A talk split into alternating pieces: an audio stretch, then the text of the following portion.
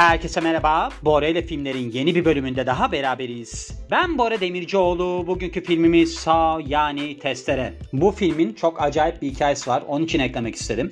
Aslında Bora ile filmlerin Instagram hesabını açtığımda ben bu filmle alakalı böyle bir kısa video paylaşmıştım. Nasıl ortaya çıktı diye. Güzel miydi? O da güzeldi. Ama şimdi ben bu podcast'i yaptıktan sonra ne yapacağım onu sileceğim. Çünkü böyle bir aslında çok daha detaylı şey eklemiş oluyorum. Şimdi genel olarak bakarsak filmimize yönetmeni James Wan ki kendisiyle alakalı birazdan çok bahsedeceğim. Senaryo yazarı, yazarı Lee Wanell yine kendisiyle alakalı birazdan çok bahsedeceğim. Baktığımız zaman bütçesine 1 milyonla 1.2 milyon dolar arasında ve gişe geliri 103.9 milyon dolar. Yani bir Rocky hikayesiyle karşı karşıyayız diyebiliriz. Şimdi burada hani birazdan bahsedeceğim dedim ya James Wan yani filmin yönetmeni ve de senaryo yazarı Lee Wanell aslında bu işin mucidi. Yani bu seriyi ortaya çıkaran kişiler bunlar ve bu iki kişi arkadaşlar. Hatta şöyle oluyor diyorlar ki bizim böyle bir kabuslarımızdan korkularımızdan esinlendiğimiz senaryoya ihtiyacımız var.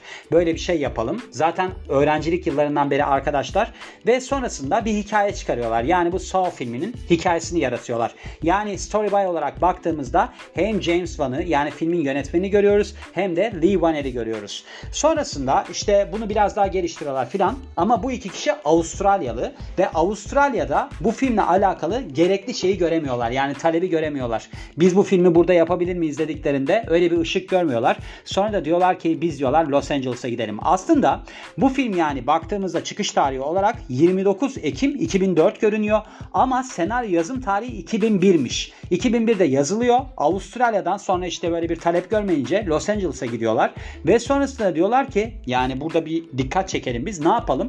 Bu filmden bir sahneyi alalım biz bunu kısa film olarak çekelim. Ve burada aslında oradaki tutardan bahsetmiyorlar bütçe olarak 2000 dolar falandı. Hani dedim ya ben videosunu yapmıştım diye.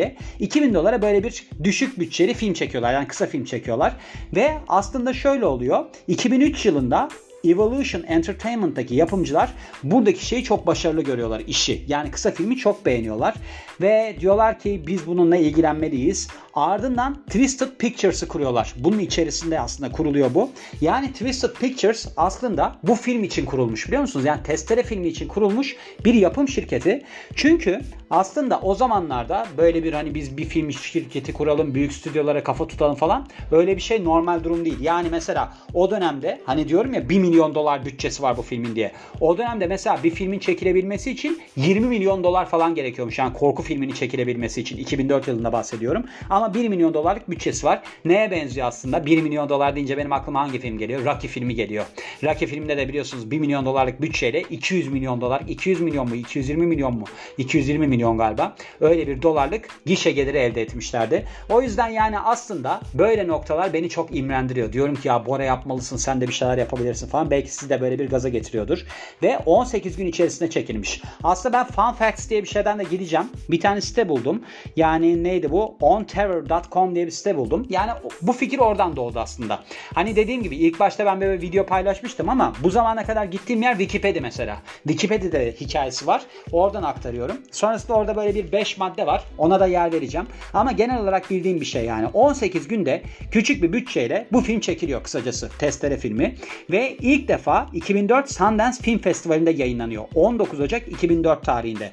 Ancak burada gösterildikten sonra izleyici tarafından acayip beğeniliyor. Bir de şöyle ilginç bir durum var. Aslında bu film çekildiğinde video kaset için çekilmiş.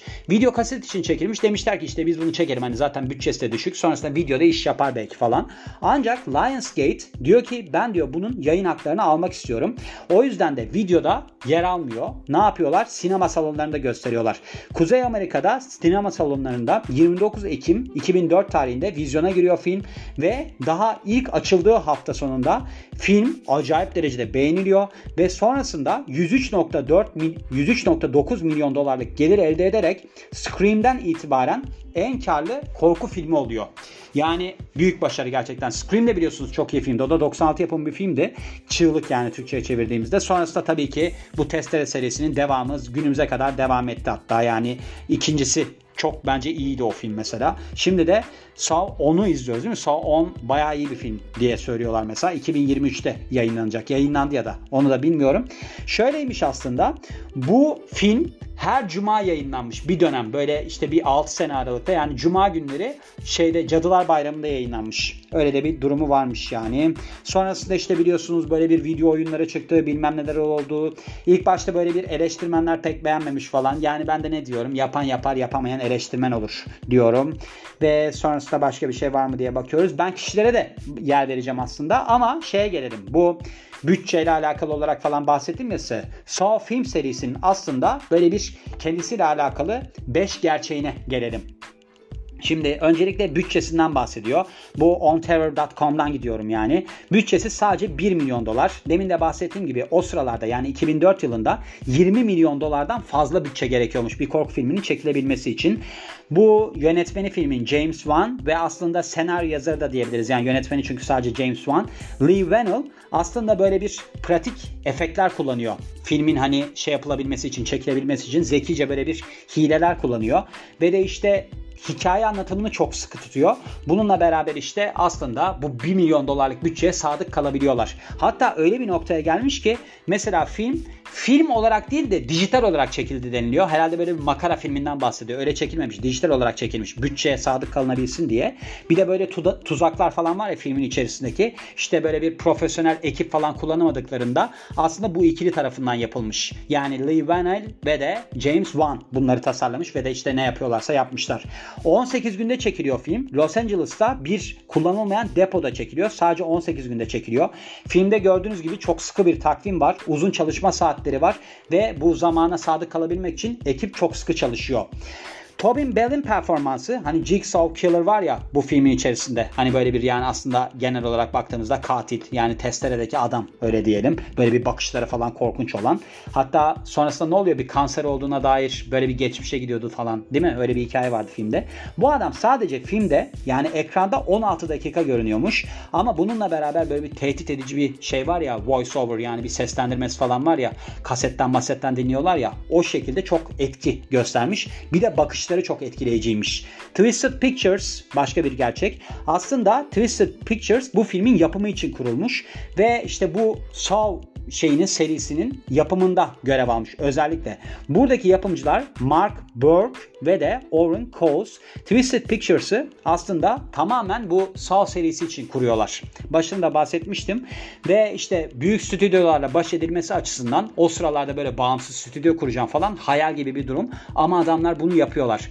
Ya ben böyle şeylere çok hayranım gerçekten yani mesela bir potansiyel görüyorsunuz o potansiyeli gördükten sonra diyorsunuz ki ya buna ben varımı yoğumu dökerim yani ve yapıyorsunuz sonra da başarılı oluyorsunuz. Ve işte demişler ki aslında biz bu filmle alakalı yani bu yapımcılar Mark Burke ve de Oren Coles'tan bahsediyoruz. Potansiyeli gördük. Çok iyi bir iş olduğunu anladık ve bu yüzden de aslında kendimiz finanse ettik ve haklarını aslında Saw Film serisinin kendimiz elde etmek istedik. İşte pek çok seri çıkıyor gördüğünüz gibi. Yani devamlı da dedikleri doğru oluyor. Filmin sonuyla alakalı aslında kimseye haber verilmiyor. Hatta böyle bir başrol oyuncuları var ya orada bir doktor mu vardı neydi? Hani böyle bir uyanıyorlar karşılıklı olarak baktığımızda. Onlardan bir tanesi zaten senaryo yazarı Lee Wanell. Bir tanesi de Elves adında bir soyadı olan bir adam. Şimdi unuttum soyadını yazıyor burada da sadece. Yani orada bir doktor karakteri vardı galiba. Ondan bahsediyor. Yani doktor karakteri doktordu galiba. Yani o depoda uyanan kişilerden iki kişiden bir tanesine söylenmemiş sonu. Yani bu filmde ne oluyor? Biz bu sahneleri çekiyoruz ama ne aslında anlatıyoruz falan. Sonrasında kişiler filmi izlediklerinde anlamışlar ve çok beğenmişler. Aslında bunu da yani bu yaratıcıları demişler ki biz aslında böyle yapalım bakalım onların reaksiyonu ne olacak diye. Şimdi demin de bahsetmiştim. Burada yönetmeni James Wan. Şimdi bu James Wan denilen adam aslında 77 doğumlu. 26 Şubat 1977 doğumlu ve Avustralyalı film yapımcısı olarak görünüyor. Bu adam Saw film serisinin Insidious böyle bir serisinin bununla beraber de The Conjuring Universe'ının yaratıcısı. Yani onlarda aslında Saw ve Insidious'ın böyle bir yarı yaratıcısı olarak görünüyor. Yani co-creator olarak görünüyor. Ancak bu Conjuring Universe'ın tamamını bu adam oluşturmuş. Yani bunu universe ve de evren olarak görüyoruz. Çünkü burada baktığımızda birkaç tane film var. Mesela Annabelle var bunların içerisinde işte Conjuring 1, 2 var. Annabelle Creation var. The Nun var. Annabelle Comes Home var. Yani The Nun 2 var mesela. Pek çok filmin aslında bu adam yaratıcısı. Gördüğünüz gibi çok yaratıcı bir insan yani. Ve bu aslında Conjuring Universe dedikleri de pardon Insidious serisi de şeymiş 2 milyar doları geçmiş bir korku filmi serisiymiş. Aynı zamanda televizyon yapım firması Atomic Monster'ın da kurucusu. Yani film de yapıyormuş bu firma. Aslında televizyon işleri de yapıyormuş. Yani ilk çıkışı tabii ki aslında 2004 yılında oluyor. Neyle oluyor? Saw filmiyle oluyor. Şu anda 46 yaşında. Yani ben böyle insanlara çok hayranım. Bakın bir şey yapmışlar beraber ve devamında da gelmiş. Bu film korku filmi haricinde başka filmlerin de yönetmeni aslında. Baktığımızda James Wan. Mesela bu Fast and Furious serisinin 7. bölümü var ya Furious 7 2015 yılındaki onu yönetmiş. Aynı zamanda DC Extended Universe'ın Superman şey süper kahraman filmi Aquaman'i de yönetiyor. Bir de Aquaman and the Lost Kingdom'ın da yönetmeni olacakmış. Şöyle aslında 2001 2021 yılı itibariyle en yüksek gişe geliri olan yönetmenlerde 19. sırada yer alıyormuş. Çünkü 3.7 milyar dolarlık bir gişe geliri elde ettirmiş firmalara herhalde yani ne olarak baktığımıza göre değişir bu tabii ki. Lee Vanell'a gelirsek bu adam da 1977 doğumlu. 17 Ocak 1977 doğumlu. Yine kendisi de Avustralyalı film yapımcısı ve aktör olarak görünüyor. Aslında bu adam yani senaryo yazarlığı olarak öne çıkıyor. Mesela arkadaşının yönettiği filmlerde senaryo yazarlığı yapmış. Bunların arasında Saw var. Mesela Dead Silence var. Insidious var. Insidious Chapter 2 var. Bunların hep senaryo yazarlığını bu adam yapmış gördüğüm kadarıyla. Ve sonrasında kendisi de aslında bir yönetmenlik kariyeri ediniyor. Insidious Chapter 3'yi bu adam yönetiyor. Üçüncü bölümünü yani 2015 yılında. Bir de Upgrade filmini yönetmiş. Upgrade inanılmaz iyi bir filmdir. Bakın izlemenizi tavsiye ederim. Bir de The Invisible Man'i de yönetmiş. O da çok iyi filmdir bu arada. 2020 yapımı. Ama gördüğünüz gibi başlangıçta Saw filmi olmasaydı bunların hiçbirisi olmayacaktı yani. Ve sonrasında bakıyoruz başka bir şey var mı diye. Aslında şöyle 2003 yılında bu adam yani Lee Wanell The Matrix Reloaded'da yer almış. Böyle küçük bir rolde yer almış. Aynı zamanda da Enter the Matrix'te Axel karakteri olarak yer almış. Yani böyle şimdi senaryo yazana kadar gördüğünüz gibi bu adam küçük rollerde kalabilirdi. Yani Avustralyalı böyle TV işlerinde falan yer almış mesela. Ondan sonra bir şey yaratmasaydı hiç adını bile bilmeyebilirdik. Ama bu adam ve de arkadaşı bir şeyler yapmaya çalışmışlar ve başarmışlar. Çok hoşuma gidiyor böyle hikayeler. O yüzden de size aktarmak istedim yani. Gördüğünüz gibi bazı noktalarda bir tanesi yönetmen bir tanesi senaryo yazar aslında temelde baktığımızda. Ama kendileri bir şey yaratmışlar ve ondan sonra kendilerine fırsat tanımış. Ama bu adamlar özünde kendileri yaratmış. Yani eğer ki James Wan böyle bir film yaratmasaydı hayatta işte o Aquaman'leri falan yönetebilir miydi? Bence yönetemezdi. Tabii ki başarılı olabilir. Belki çok zor yollardan geçebilir. Ama öncelikle ne yapmışlar? Gitmişler Los Angeles'a. Demişler ki Avustralya'da bize iş yok arkadaş. Los Angeles'a gitmişler. Los Angeles'ta biz filmimizi nasıl tanıtacağız? Projemizi nasıl tanıtacağız demişler. Demişler ki biz kısa film çekeceğiz. Kısa film çekiyorlar. Ondan sonra yapımcılara götürüyorlar. O kadar inandırıyorlar ki diyor ki yapımcılar ya biz bununla alakalı bir tane şirket kuralım yani. Twisted Pictures'ı kuruyorlar. Twisted Pictures'ı kurduktan sonra Sundance Film Festivali'ne Lionsgate dağıtım haklarını alıyor. Temelinde ne istiyorlar aslında? Video kaseti olarak çıkmasını istiyorlar. Ama sinemalarda gösteriliyor. İnanılmaz derecede yüksek paralar kazanıyorlar ve başarılı oluyorlar. O yüzden bu filmi eklemek istedim diyorum ve bu filmin de sonuna geliyorum. Beni dinlediğiniz için çok teşekkür ederim. Ben Bora Demircioğlu. Yeni bir filmde görüşmek üzere. Hoşçakalın.